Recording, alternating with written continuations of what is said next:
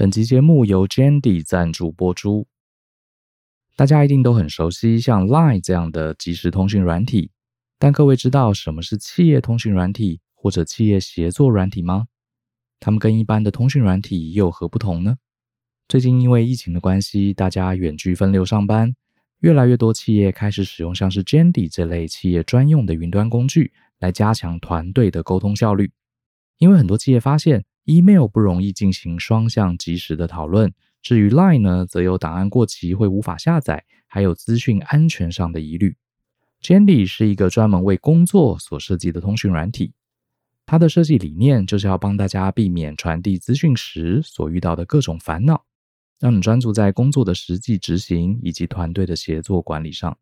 Jandy 包含了大家都熟悉的双向沟通群组功能之外呢，也有适合发布公告的记事板，还有团队代办清单、视讯会议等方便的功能。此外啊，所有讯息跟档案都是加密上传，而且永久保存的，不用再担心档案会过期或是找不到的状况。如果你正在为团队寻找一套更专业、更好用的工作沟通软体，绝对不要错过 Jandy。企业通讯软体 Jandy，让团队轻松沟通，快乐工作。欢迎点击节目说明栏的链接，立即体验看看。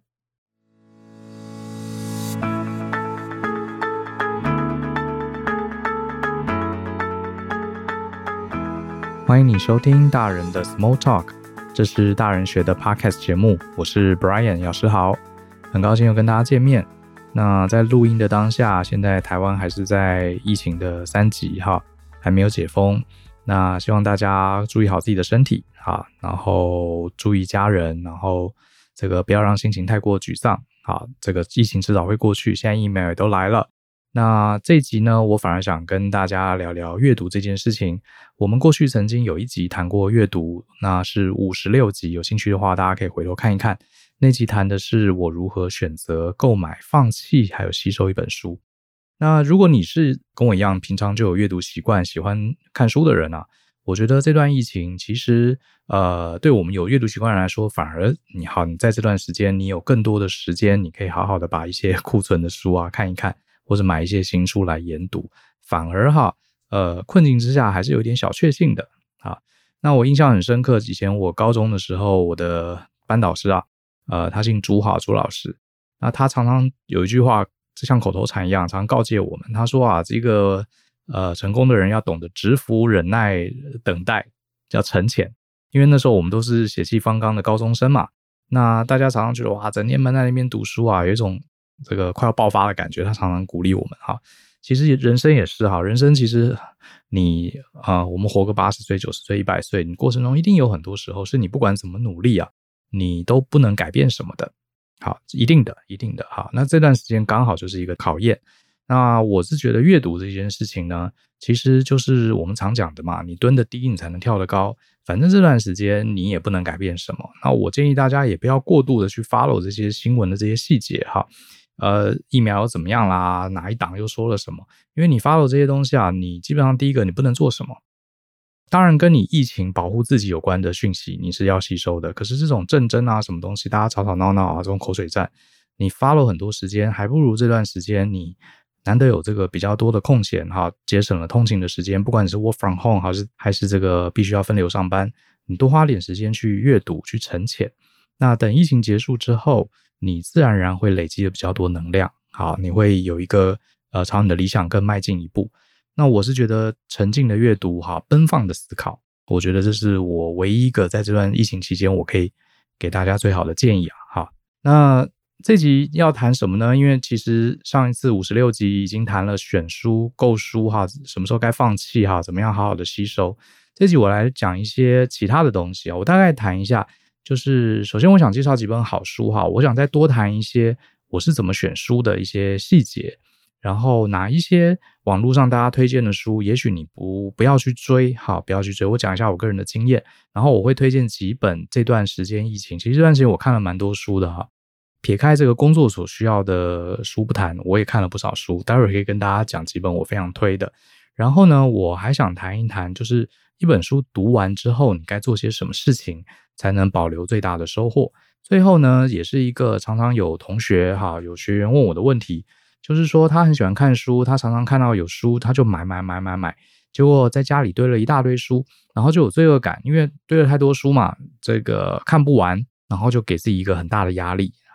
那我觉得你其实不用这个压力哈，因为我也跟你干一样的事情。可是我现在想开了哈，待会儿最后节目会来讲我是怎么看待这个买太多书没有看，好堆了太多这件事情。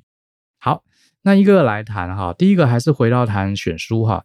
呃，我常建议周围的朋友们不要整天发罗那些无聊的新闻啊，静下来泡杯咖啡，泡杯茶哈，好好的花一也不用太久，一天至少花个一个小时嘛，坐在沙发上舒服的位置翻一翻书，我觉得是好的哈。可是有些人就会说，嗯，不知道看什么书啊。像有些我有些朋友、有些伙伴，他们其实比较常看杂志、看漫画或是这些东西。你真的教他看那么多文字的书啊，他一下不知道看什么，那他可能就随便买了几本，发现又不好看啊，又丢一边，然后他又放弃了这个阅读的习惯。我自己其实觉得，呃，我以前呢、啊、看书很乱。那当以前这个网络购书还没没那么风行的时候，我常常就逛书店嘛。其实逛书店我觉得是蛮好的，因为你直接跟这些书有亲自接触，而且大部分的书你是可以打开来翻一翻的，你可以翻一翻得到一些感觉。可是现在说实话，我也是都在网络上买书比较多，甚至会买这种电子书，所以你很容易入，很容易这个被这些广告媒体啊、行销的这些素材啊被吸引了，或是一些社群网站大家在推荐，你就买这本书。事实上你会发现，这些推荐大部分买来的书啊，呃，很多人推荐的书。只能证明一点，它可能不是很烂，好，也就是说这个作者也是认真写的。可是呢，这种书常常会遇到，就是他书是呃认真有在写了哈，里面也是有些含金量。可是你自己可能跟你的价值观、跟你自己知识的深浅哈程度哈不合，所以你买回来看了几个章节，就是没有感觉，没有 feel 哈。呃，并不是说书烂，就是没 feel 嘛，好，就是这样。这这是网络上买书一个很大的问题。我过去也是会去看，比如说博客来啊，或是 Kobo 啊这些书的介绍。有时候看介绍，我上次也有讲，我我会去亚马逊哈，看它有几颗星。其实你会发现，大部分的书啊，其实它也就是四颗星、五颗星的书也有。然后呢，大概评价是两三百人这种 level 的很多。所以很明显就是，呃，说好的人不少，可是他又没有经典到那种。全部是什么四点八颗星、四点九星，然后有上万人。好，美美国有一些书真的到这个程度啊，上万人然后都四颗星，那种大概基本上是没有问题。好，一定是可能蛮经典的，或是很畅销的。可是其实也有问题，因为那可能不是你想看的书哈，所以还是有问题。所以光看这些表面上网络上的星等评鉴，或是脸书上大家的推荐呢，常常你会买了书。我的经验是，大概买了十本，搞不好里面没有一本是让你会感动的。好，那怎么办呢？我觉得在这个状况下，我自己是有个经验哈。呃，第一个，你最好在脸书上多加几个会去分享知识的人，好，分享知识的人。那呃，你会发现脸书上有一些是爱看书的人，有一些他本身是知识型的创作者，有一些他可能是呃出版界的编辑哈，或者是他是像比尔盖茨哈这样子意见领袖或是知名的人。然后你去 follow 他们，他们偶尔会谈一些他们看了书的感觉。然后呢，你去找那个你真心很认同的人，比如说像 Bill Gates，你如果很认同他对读书的品味，你就 follow 他的品味。其实就跟穿衣服一样，你找到一个你很认同的明星，你觉得他穿衣服的品味特别好，其实你就可以从模仿他开始。好，他买什么配件，他买什么包，他怎么穿衣服。然后当然你也要考虑这个人的身材跟你相不相近。书也是一样哈。比方说，Bill Gates 他是一个创业家，他现在是一个慈善家，然后他是一个呃比较重视逻辑思考、理工科这样的一个工程师。那我觉得我跟他的调性这部分算合的，所以像大家都知道嘛，Bill Gates 他现在好像每年吧，还每季吧，什么什么夏季、冬季，他都会有推荐的书。那这些书呢，其实我是都有刻意去把呃他的书列出来的。然后中间呢，有一些是英文版，有些是中文版。那当然，大家看英文版会比较慢哈。我自己看英文版也是看得慢，比中文慢很多，所以我会优先考虑中文书。那中文书我也会挑主题哈，有一些可能我完全没兴趣的，我可能就比较放在后面的顺位。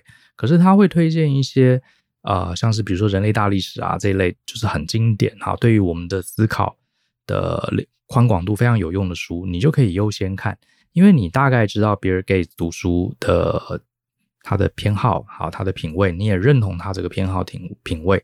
然后，比如像我是喜欢科学、喜欢理性的人，那你 follow 他，他推荐的书，你再去买，再去买来看，这样子会缩小你筛选的范围。事实上，呃，以 Bill Gates 来讲，我每年都每常常追踪哈他看的书，然后买来，大部分的书其实我觉得都还是不错的，好，都是看了有感觉的。好，这呃，如果你跟我一样是这种读书比较喜欢读科普啦，比较喜欢读这个 non-fiction。呃，非小说类，喜欢扩展眼界格局，可是主题又非常杂哈。这样的人，你也许 Bill Gates，你你就从他推荐的书看起，因为他看书太多太多了啊。他他一年据说是什么什么看七八百本，反正一个不可思议的数字。因为他读书也很快，所以他最后每一季可能推了什么五六本，那几本应该是他真心觉得很不错的。好，所以你可以从这里开始。那另外，我上次也提到，像我在脸书上有追踪那个呃雅言出版社的社长严泽雅小姐，好，我也有推荐她，因为我认识她，之前在主持广播节目的时候有访谈过她，然后我常常看她发表的一些文章，虽然她会发表一些跟政治有关的她的意见哈，呃，大家不一政治嘛，就每个人有自己的倾向，你不一定要认同她的政治，可是严泽雅女士真的是很厉害的一个读书人哈，她的读书之广之精量之大，好。是让我这个望尘莫及，很佩服的。然后呢，我就会 follow 他，然后 follow Bill Gates，这两位大概是我这几年看书最主要的来源。好，通常呃不太会让我失望。那严泽雅女士的好处是，她本身读她是理工科，她以前年轻的时候是念理工的哈。虽然她现在是出版社的社长，可是她读呃，她对于历史、对于美国的文化的深入的这些了解。还有他对这个，因为他英文也非常非常强，他好像是在国外读书哈，所以他中英文都很强。然后他会看文学，所以我很多一些文学的小说、文学的书籍，或是一些新锐的作家很精彩的书，也是他推荐的。那当然，一些科普历史的书也不用提了哈。呃，像最近这个美中贸易战、美中这个对立的局势，越来越成为我们现在生存世界的主轴。那我自己呢，觉得我比较没兴趣去选边站哈。可是呢，你一定要了解这个大背景，这个时代大背景。像我看了很多对中国、对美国有更深层历史了解的这些书，那这些书当然背后有没有一些比较偏左或偏右派的倾向，一定有哈。可是我们多看，从这些书中就比较能帮助我们建立一个大局观。这是严泽雅小姐，我也蛮推荐的。那你不一定要加 Bill Gates 加呃严小姐的脸书。呃，我猜他也不一定都会加你，可是你可以 follow 他嘛，这是好处。好，然后大家在脸书上，其实你有一个功能，就是你看到一篇 po 文，右上角有三个小点点，你点进去，里面有个选择叫储存贴文。那储存贴文，你把它存起来，然后你进到那个储存贴文的那个工作区哈，它其实可以让你设定不同的呃 folder。像我自己在脸书会储存一些贴文，其中有一个就叫做书籍推荐。好，我会把一些我认同的人，他们推荐书籍的 po 文，我一下子可能没办法直接去买那本书嘛。好，那可是我就把我就把它存起来，然后等我集了差不多十几本，好，我可以上博客来啊，或是上其他的购书网站，我要一次买齐哈，凑这个免运嘛哈，一次买齐的时候，我就进到脸书我的库存的贴文的这个好书推荐那个里面去找。好，里面就有 Bill Gates 啊，或是像是严泽雅女士，或是呃一些我认同的读书者，他们推荐的书，我就一次把它买回来。这是我的做法，我觉得效率很高，而且踩雷的机会几乎是没有。好，我可以很大胆讲，几乎你没有踩到雷。那为什么在社群网站、在广告、在一些呃书籍网站的页面看到，或是你甚至脸书一些你不是很熟悉的好友，他们大家都在推同一本书？呃，买来为什么有时候反而不好看呢？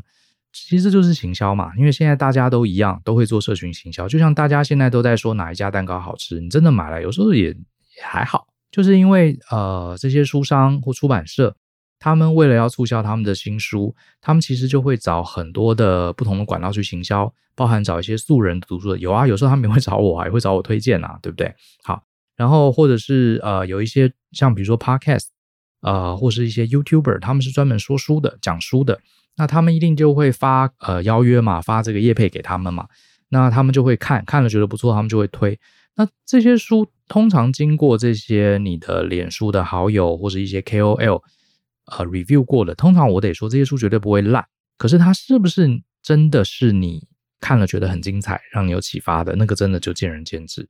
那因为我认同呃严泽雅跟 Bill Gates 他们的学识，还有他们读书的这个品味，所以我就 follow 他们，通常结果是比较精准的。好，这是给大家一个概念，直接去呃不要这样子受到这种网络太多的影响，你就去 follow 你真的认同的人。好，那当然，你如果觉得我过去推荐的书，你觉得真心不错，那你也可以 follow 我或是旧嘛，对不对？这就是一个方法。那像是呃，像有一些知识型网红，比方说，比如说你很喜欢股癌，好，股癌大大，你是你对投资很有兴趣，那股癌大大你很认同他的理念，那股癌大大推荐的一些财经领域的经典，你就可以去看，因为你认同癌大，然后他推荐的书，他也真心觉得好的，那我猜这个挨大推书，他现在这个。也没有靠推书在赚钱嘛，所以他推荐的应该是中肯，好，应该是中肯，所以你就可以 follow 他。像财经领域的话，像我呃我很欣赏的一位老师叫绿角，大家可能知道，所以绿角，不过绿角读的书真的太多太多，我没有办法全部 follow。可是如果这本书上是有绿角推荐的，因为他也很少很少在推荐书，好不多，所以我也会去看，好，因为我认同他的理念，那我就会觉得他推荐的书应该是不错。可是有一些布洛克，有一些 podcaster，你可能他就是专门推书的，所以他每个月都要推好几本。那这时候你可能就要小心，因为他推的书就算是好书，可是你不一定喜欢，因为你呃他的风格品味跟你是可能是不同的。啊，所以也就是说，看各种这个名人推荐的时候啊，你要考虑他背后利害关系。他专门是贴书的，那他可能是业配啊，也可能是他就是就是要推书的人，他不得不推哈。那这个可能就不一定符合你的品味。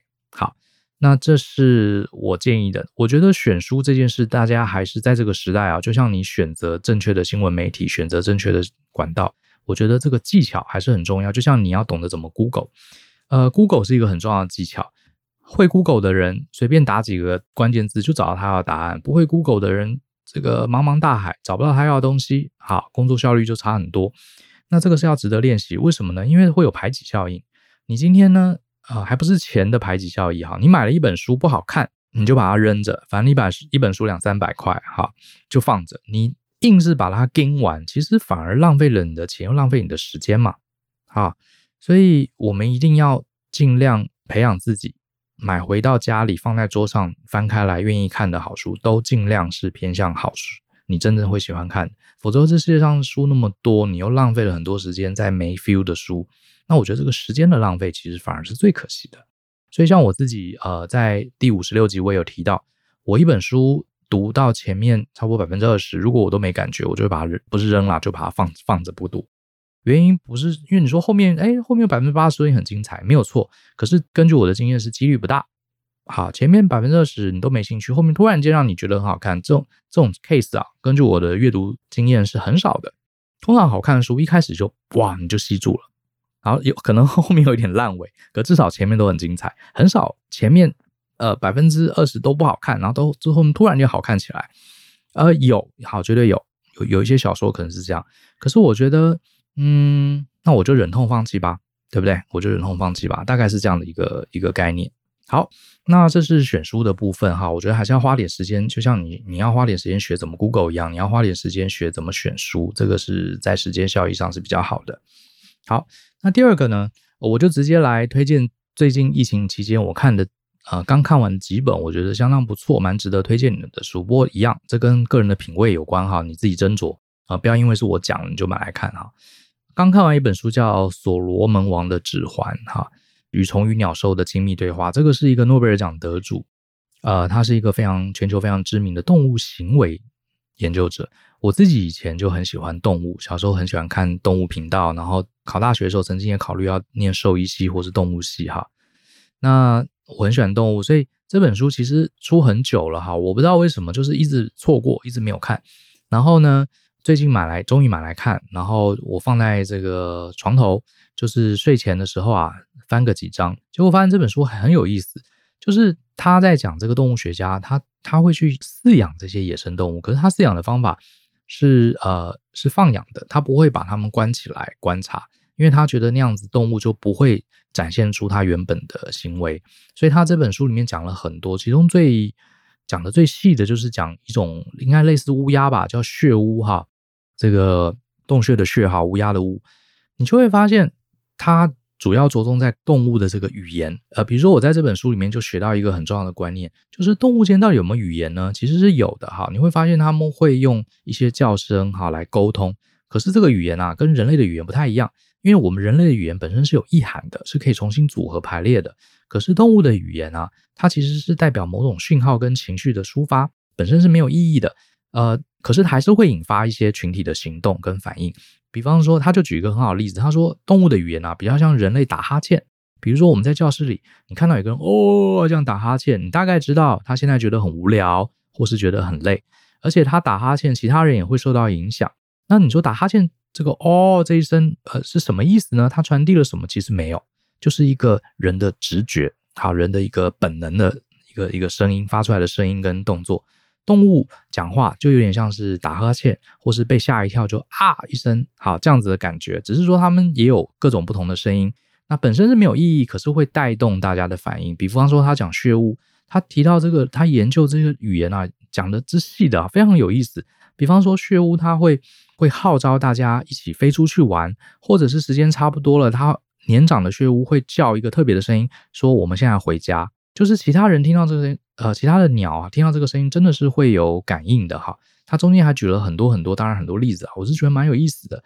你就会发现，其实呃，动物跟我们想的其实不太一样，它们其实是有一个非常非常社会的社会性，而且这个社会性啊，有些时候可以看出人的缩影。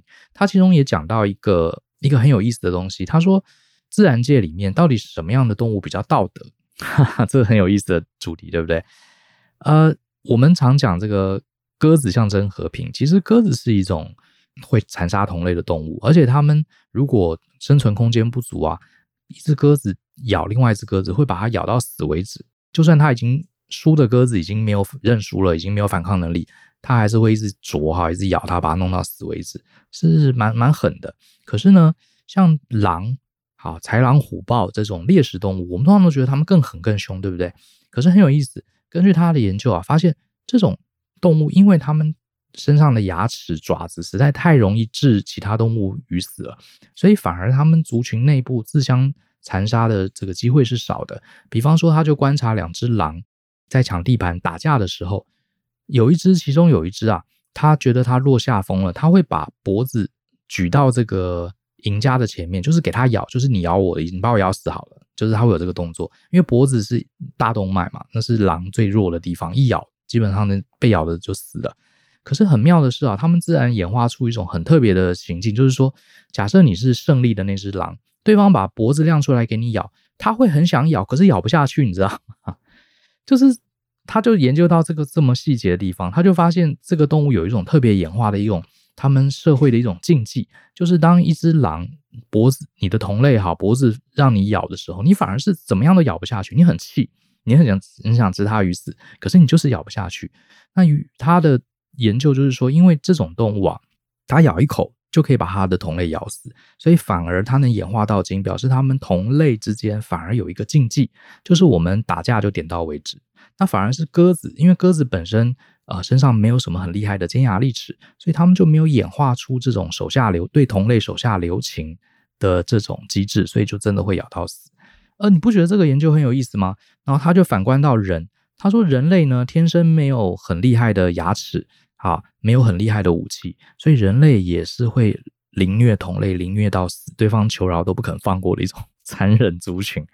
想想真的都是啊，他当然最后也说，希望人类也可以慢慢演化出这种机制，因为人人类的武力其实是透过后天发明出来的嘛，不是我们手上的尖牙利齿，所以他就说，随着科技的进展呢，他也希望人类能像狼一样演化出这样的一种这个机制。所以你不觉得这句话很有意思吗？就搞了半天，人我们以为自己是最文明的，其实我们反而对同类是最狠的，因为我们并没有演化出这样的机制。好。好，你说学这个有什么用？好，很抱歉，没有什么用。呃，可是我觉得你不觉得就让我们对这个世界、对这个宇宙有更进一步的了解？好，这就是读书的乐趣嘛。好，我从来没有想过这样的事情。这这本书刚读完哈，所以 讲的比较多一点。其实 今天重点不是要介绍这本书，只是鼓励大家有兴趣对动物有兴趣可以去看一看。那另外一本最近看了觉得还不错，叫《大概率思维》。呃，这类的书很多，其实有好几本。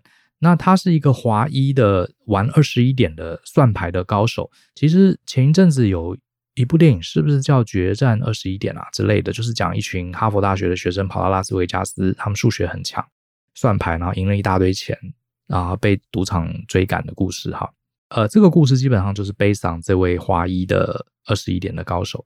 那这本书讲的不是教你怎么算牌，当然中间他也有讲他算牌的原理。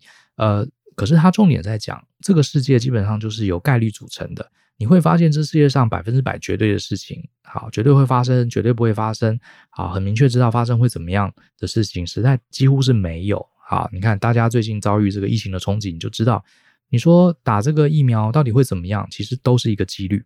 啊，可是人的大脑天生是不太能处理这种几率问题，我们比较能处理别人的经验跟故事。好，邻居跟你说：“哎呀，这个疫苗不要打了，会怎么样啦？”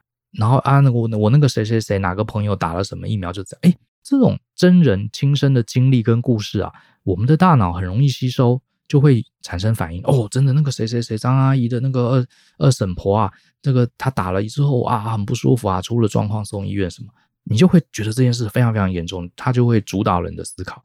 可是事实上，这个世界。这些单一的故事，很多时候不能代表全部。你要理解的是整个大局观，整个概率。那这本书就在讲这个大概率思维。我觉得这本书，呃，我觉得我不会说它非常硬，可是我觉得你可能要慢慢的看，仔细的看，一边看一边想，你才会从中获得很多情报。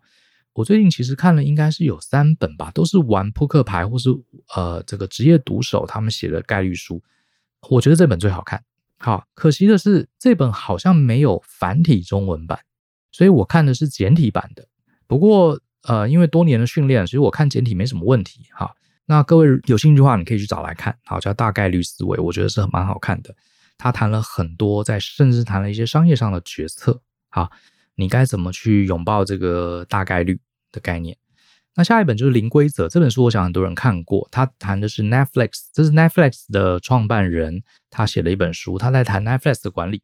这本书我跟 Joe 都看了，对我们蛮有启发的。因为我觉得以我自己的公司来说，大人学我们是做，我们是教学机构，我们有实体课程，我们有线上课程。那我们其实跟 Netflix 我认为是算是相对接近的，哈，相对接近的，因为我们做的都是媒体，都是影音。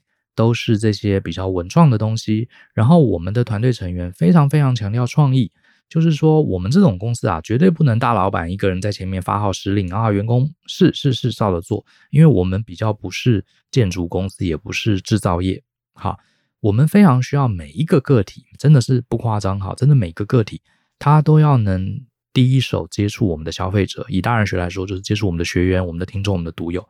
他们都要接触他们，然后想办法提供给他们最好的东西，然后每个人都要有一些创作能力。好，那这是我们这样这样的公司一定要有的一种技能。所以这个跟 Netflix 在这个观点上，我觉得是蛮接近的。所以 Netflix 的管理啊，它里面就谈了很多如何有点像是无为而治，就是说，因为这样子创作型的公司，你的成员你不能用一些规条去规范它，规范它。你就扼杀了他的创意跟他的发想，可是呢，你又不能完全放任不管他，所以到底该那条线该画在哪里？诶，这个 Netflix 他们多年的事物啊，它有一个非常好的方法，所以我觉得这几年呢、呃，Netflix 的这本书算是我觉得管理界书本的经典之作。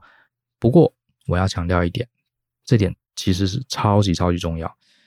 看管理书最糟糕的就是看了别人国外。的一家公司觉得这个好棒，我也要实行，或者是我也要推荐我老板。各位，这本书其实你要真正看懂，我得说不是很容易。你可能啊、要有一些管理经验。如果你你是个上班族，你觉得你的老板管你很多，然后你看了 Netflix，你发现 Netflix 这家公司都不管呢、哎呀，突然觉得我老板好烂哦，这个公司很烂。那我觉得你就完全被这本书给误导，甚至被他给害了。好，所以你要去理解，从这本书里面去理解为什么他能这样做。为他这样做的负面状况是什么？他是怎么控制这些负面状况？还有你的公司跟他的公司有什么天生的属性是不一样的？不同的公司绝对有不同的方法管理。好，比方说，我觉得他的方法可能就不适合台积电。好，我我觉得以我对台积电的了解，可能就不适合。好，那因为它对我是适合的，所以我看了，呃，我很认真的看了这本书，好，我觉得相当不错。那再来第四本也是我最近看了，我觉得非常推荐给他的，给大家的是这个呃李崇建老师写的萨提尔的对话练习。那萨提尔是呃心理学一个非常重要的，也是开山祖师之一啦。他的经典就是讲冰山理论，哈，冰山理论简单的说。就是我们人跟人之间接触，你能看到对方的只有冰山上面的一角，也就是他的行为跟他对一些事情的反应。可是呢，我们常常彼此之间不信任，彼此之间难以沟通，就是因为我们是只用冰山的上面好的表象好来判断对方。事实上，知道吗？冰山大部分都在水面以下，那是看不到的。所以你必须要用所谓的萨提尔的对话，透过不断的询问、不断的确认，然后不断的开放式的问题哈。不断的支持，然后慢慢的让对方卸下心防，慢慢愿意给你信任，跟你聊。很多时候呢，就会建立互信。不过这边我要提的是，我我看萨提尔这本书，我觉得非常不错，就是它可以解决我们很多沟通上的问题。可是呢，你也要注意一点，萨提尔他其实萨提尔对话其实完全不强调你要说服对方，也就是很可能啊，你跟对方聊了半天之后，他也不一定听你的意见。可是我觉得萨提尔是一个很棒的东西，是因为它是建立互信。很多时候两个人只要互信。问题也就解决了。那我蛮推荐大家看这本书哈。呃，李崇建老师自己本身，他因为多年来都在教育领域，然后他利用萨提尔对话解决了很多亲子之间、夫妻之间的问题。我觉得这本书也蛮值得推荐给大家。那我甚至还买了他在天下的这个线上课程，我觉得非常不错。如果你对于沟通，对于怎么建立人跟人之间的互信，尤其你是父母啊，你是父母的话，我觉得你一定要看这本书。真的，大体的对话练习，哈，看了有的还蛮感动的，好，说真的，好，那下一本最近看了不啊、其实这这个看这个很早就看了，好，只是说我放在这里是，如果你不知道看什么书啊，这几本书我觉得你你真的要看，尤其是你想要拓展你对这个世界的了解，就是人类呃人类大历史，应该是哈拉瑞吧，是不是？好，人类大历史的三部曲，好，它总共有三本。人类大历史、人类大未来，好像还有一本后续叫什么“二十一世纪的二十一个问题”吧，还什么的。好，Anyway，呃，你应该知道我在讲哪一本。这本这三这三本都非常精彩，非常精彩。我觉得它会，它主要在讲什么？简单说，就是人类是如何开创这个世界，如何运作这个世界，是怎么来的。人类就是在讲人类，谁是人类？就是你，就是我嘛，对不对？呃，我觉得这本书非常非常精彩，也是比尔盖茨大推的。好，我蛮鼓励大家看。那我最近又买了六七本，哈，一大一大叠跟买房子有关的书。我大概把市面上几本看起来还 OK 的买房子书全买了。为什么呢？就是我最近也没有确定要买房子，可是呢，我觉得也差不多时候了。因为我曾经写过一篇文章嘛，叫“五十岁前你别急着买房”。我再过几年就五十岁了哈，所以我也想买房子，也许是一个投资理财、一个置产的方法。啊，尤其是现在利率那么低嘛，所以也是可以考虑。所以我想说，可是我过去因为从来呃一直没有考虑买房子，所以买房子的一些细节，比如说怎么看房子啦，怎么签约啊，这些买房子额外隐形的成本啦，什么平数啊、车位啊、公设比啊、呃实际使用空间啊，这些东西要怎么算啊，或是什么预售屋的合约要怎么签订啊，这些什么鬼的，很复杂。还有这个房产的供需啊，这些东西我想要研究。那我大概每年都，我之前讲过嘛，我每年都会挑几个我陌生的主题，我会去把他所有的书，不管好坏，我也不花很多时间，就看觉得哎，OK，好像是一个还不错的人写的，我就把它全买回来，一次买六七本。那我现在就慢慢翻，确实学到一点东西，哈，觉得这个水很深，好。那这几本书我暂时不推荐，因为这几本书我没有任何一本觉得说你非买不可，一定要看的。我建议你跟我一样，如果你真的有买房子的打算哈，我建议你跟我一样多买几本，把它全部看过。我觉得这件事非常重要，因为买房子是我们人大部分的人人生一辈子最庞大的投资，而且这个投资可能会延续二十年到三十年，甚至更久。你如果连这么大的一笔钱，这么大的一个重要投资，跟你的家人、跟你的小孩、下一代都有关系的投资，你连别人的资讯你都没兴趣看，那我觉得你真的就是。怎么说呢？就是靠运气在存活，那就祝福你运气很好，好不好？因为我觉得这里面水很深，我觉得你至少要把这些看个五六本，把这个跟房子有关的知识啊，都大致上有个基本分。你去跟中介、跟建商在聊的时候，你才知道这个 game 是什么，这个他们在玩一个什么样的游戏。好。我觉得这个是很重要的。好，这是一个很有意思的领域。那我大概就看了这几本书：《所罗门王的指环》、《大概率思维》、零基呃零规则、萨提尔的对话练习啊、《人类大历史三部曲》，还有买了一堆 买房子的书。这就是我最近疫情疫情期间看的书哈。呃，觉得真的我看了还有其他几本啊，那觉得普普通通、马马虎虎，我就不推了。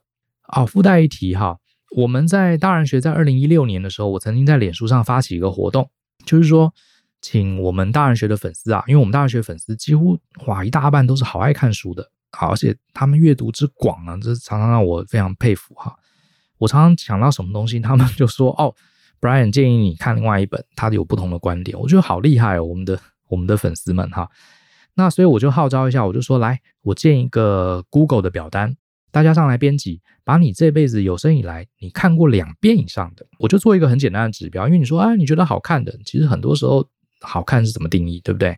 好，我就说你真的有看过两遍以上的，因为一定是他觉得非常棒的书，好，非常棒的书，他才会看两遍嘛，哈。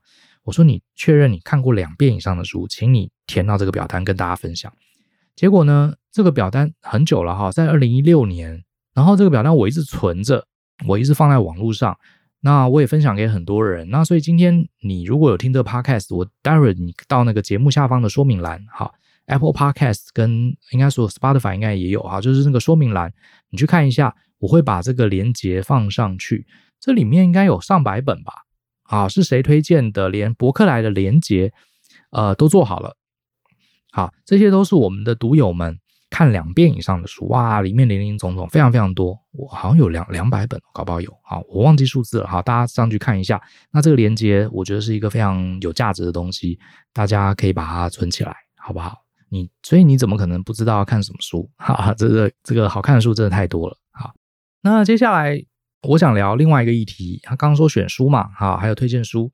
我另外一个议题就是，你读完一本书，你觉得这本书真心不错，你读完之后你要干嘛？啊，读完干嘛？当然是放回书架上。不是，我觉得你可以做几件事情，而且是很简单的事情。我建议你啊，你看完这本书，你把书合上之后啊，你稍微沉潜一下，想一想这本书好看在哪里。好，你觉得它是好看？好看在哪里？那你获得什么样的启发？好，如果有人问你推不推荐，好，你会怎么个推荐法？为什么你推荐给别人？还有，或者是这本书它回答了一个什么你以前一直在想，可是百思不得其解的问题？基本上大概就这几个问题，你可以拿一张便利贴，简单的写一下。好，呃，我重复一下，比方说这本书回答解答了一个你什么样的疑问，你就把这个疑问写下来就好，你不一定要把答案写下来。好，你就。比如说，他解答了我对于这个公司制度到底该严还是该松这样的一个两难。这本书给了我一个解答，你就把这个解答是什么自己去翻，你就把他解答了我什么问题写在一张便利贴上。然后这本书我为什么会推荐？推荐的原因是什么？也就是这本书的亮点，我会写另外一张便利贴，或者是这本书哪一个点，哪一个亮点让我很震撼。比方说像我刚刚讲这个，呃，狼其实反而不会残杀同类。的这个竞技的机制，这个是让我很 surprise 的。哎，这是一个点。虽然整本书讲了很多这样的点，可是我最后看完，我把它合起来，我印象最深就这个点。我再写一张便利贴。所以你每一本书啊，你大概就是让自己用三张便利贴写下来之后，贴到这书里面做一个总结。你不要写太多，因为你写太多，你等于是在做书斋了，啊，在做读书笔记了。我觉得那个 too much，你太累的事情做不了多久，感觉好像。读完书要写心得报告，那压力太大了。你就是都不要去翻啊，呃，应该说都不要去花太多时间去一页页翻去做笔记，不用。它纯粹只是做一个注脚啊。这本书回答什么问题？它有什么样最吸引人的亮点？还有它你得到什么启发？大概就这样写三张，因为便利贴很小，你写不了几个字，所以这是强迫你不要写太多，然后就把它贴在书里面。好，那我觉得这样子就是一个完整跟书的一个交流。就到这边可以告一段落。那如果你不想用便利贴，你可以写在 Evernote。然后我强烈建议你把这三张便利贴啊分享到你的 Facebook。像偶尔如果你有发了我的脸书的话，我偶尔会分享。我通常只分享一点，就是我最近看完一本书里面有一个点，其实我都只分享一点。好，我觉得这样就够了。这样子会帮助你跟这本书建立一个比较长久的关系。过了几个礼拜，你。这本书里面百分之九十九以上的内容你大概都忘光，可是你看到这个便利贴，你至少知道我当初是在什么地方认识这个人，什么地方了解这个人，这个人的特色是什么。好书就是人，就是一个小宇宙。我觉得这样的做法，我觉得还不错，所以推荐给大家。好，这是看完书之后你可以做的事情。那最后呢，就回答一个也是很多爱书人哈共同有的一个算是焦虑。这个很多人问我说啦，老师，我很喜欢看书，也喜欢买书，可是买书的速度当然是高过看书嘛，然后就常常有人在推，所以我就买买买。然后第一个，这个这些人都还不是在意书的钱的问题哈，这些人都是说家里书堆了好多好多。然后这个都没有看完，还没看完呢，然后又有新的书又来了，然后很焦虑，我是不是应该把这些书全部都看完再来买？好，可是光是要看完好像也很难啊。老实说，这个问题我完全理解。好，因为我也是这种人哈，很爱乱买书，然后一我家里几乎到处都是书啊，什么地方都有书，厕所里面也堆了一堆，书柜不用讲了哈，客厅旁边也有书，餐桌。然后床旁边也有，呃，然后我自己的房间也有哈，然后连这个穿鞋子的地方也被我堆了书哈，那怎么办？然后我也我也很爱买，我觉得你先问自己一个问题好了哈，这样子我是这样想的，呃，很多人都有所谓的购物欲望，很多人也有一些囤积跟收集的欲望，你觉得你有没有这样的欲望？我认为大部分人都有，只是大家喜欢买的东西不一样，大家喜欢囤的东西不一样，我认为。呃，合理的范围内啊，偶尔想要买买东西让自己开心一下，偶尔想要收集一些，虽然我不一定会用到，可是我把它集起来，集成集满啊，就有一种成就感，有没有？像小时候集邮票嘛，集钱币一样的概念。我觉得人很多都有这个欲望，这个欲望本身没有什么问题啊，不要过度就好了。那既然人一定有这个欲望，我们就满足它，有什么关系呢？可是你想想看，你的购物欲望、你的囤积欲望、你的收集欲望，如果是用在书上面。其实它是很好的，为什么？因为第一个书它本身相对比较便宜，像我有朋友收集爱马仕的包包，他本身只是一个小上班族哦，对不对？所以他哇，他整个生活的财务基本上都扎到爱马仕的包包上了，哈，对不对？因为而且买一个可能要存好几存存一两年，对不对？这个压力实在很大，书。还好吧，我很少听到有人买书买到倾家的，可能有吧。我觉得至少可是不会，应该不会那么夸张。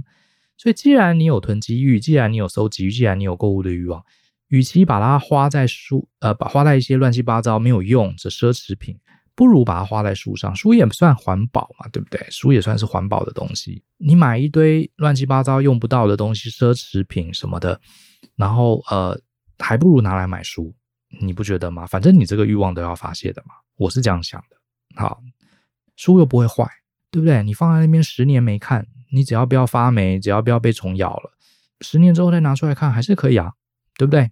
完全而且不用不用装电池，对不对？又不用担心锂电老化烧起来，不用，又不用插电，什么都不用。好，它是一个多好的东西，就放在那里。那你说买了那么多书不看啊？你不用担心这件事情。我跟你讲，书是一个什么？书就是一个人呐、啊。我刚刚讲，他就是一个专家。你今天买了哈拉瑞的人类三部曲，你就放在那里，哇，好厚哦！现在不想看哈。你等于是把哈拉瑞这个这个人，他一辈子，他一辈子就在研究这个人类的历史。他，你把他的精华就请到家里，就相当于哈拉瑞这个人，你请他来你家里住，而且你还不供吃住，哎，就请他来。然后你偶尔想到他了，陪他聊两句，就是翻两翻一翻，看到一些。呃，这个讲他告诉你一些人类很有趣的历史，让你很有收获。然后呢，你要做别的事，你再把它丢回书架上，就不理他。平常也不用给他吃住，多好，对不对？以前这个春秋战国时代不是很流行养士之风吗？像孟尝君，对不对？养士三千，他就让这三千个人都是什么鸡鸣狗盗之徒啊，什么才能奇奇怪怪的才能都有，就养着，就给他们饭吃。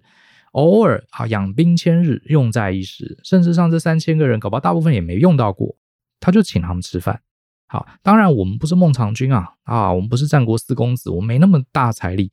可是买个几百本书，看到书就买，这是我们这个年代的人好可以拥有的一个挥霍嘛，对不对？你就把这，你就想让你是孟尝君仰视三千，哇，你把全世界各。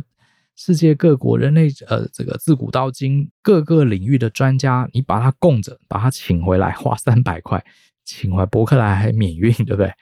放在你的书架上，你有兴趣的时候，你去临幸他一下，跟他聊两句啊，哎，你怎么样啦？哎呀，反正他跟你聊一聊，哇，你收获很多。你放在那边不理他也没关系，这就是养士三千呐，对不对？备而不用，总比买奢侈品放在那边坏掉好吧？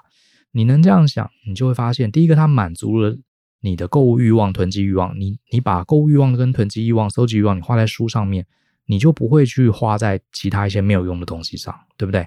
第二，你怎么能说它是没用的呢？你放在那边仰视三千，你偶尔经过跟他聊聊天，你就有收获，你就把他请在家里来，我们就跟孟尝君一样，对不对？多酷！好，你就这样想，我觉得就放开心去买吧。当然还是要看了哈。我觉得，可是不要给自己太大压力。所以我现在想开了，啊，所以想开了，所以我买书会更狠了。我觉得就是这样子。好，然后书啊，附带一提，我是觉得不需要一本看完再看一本。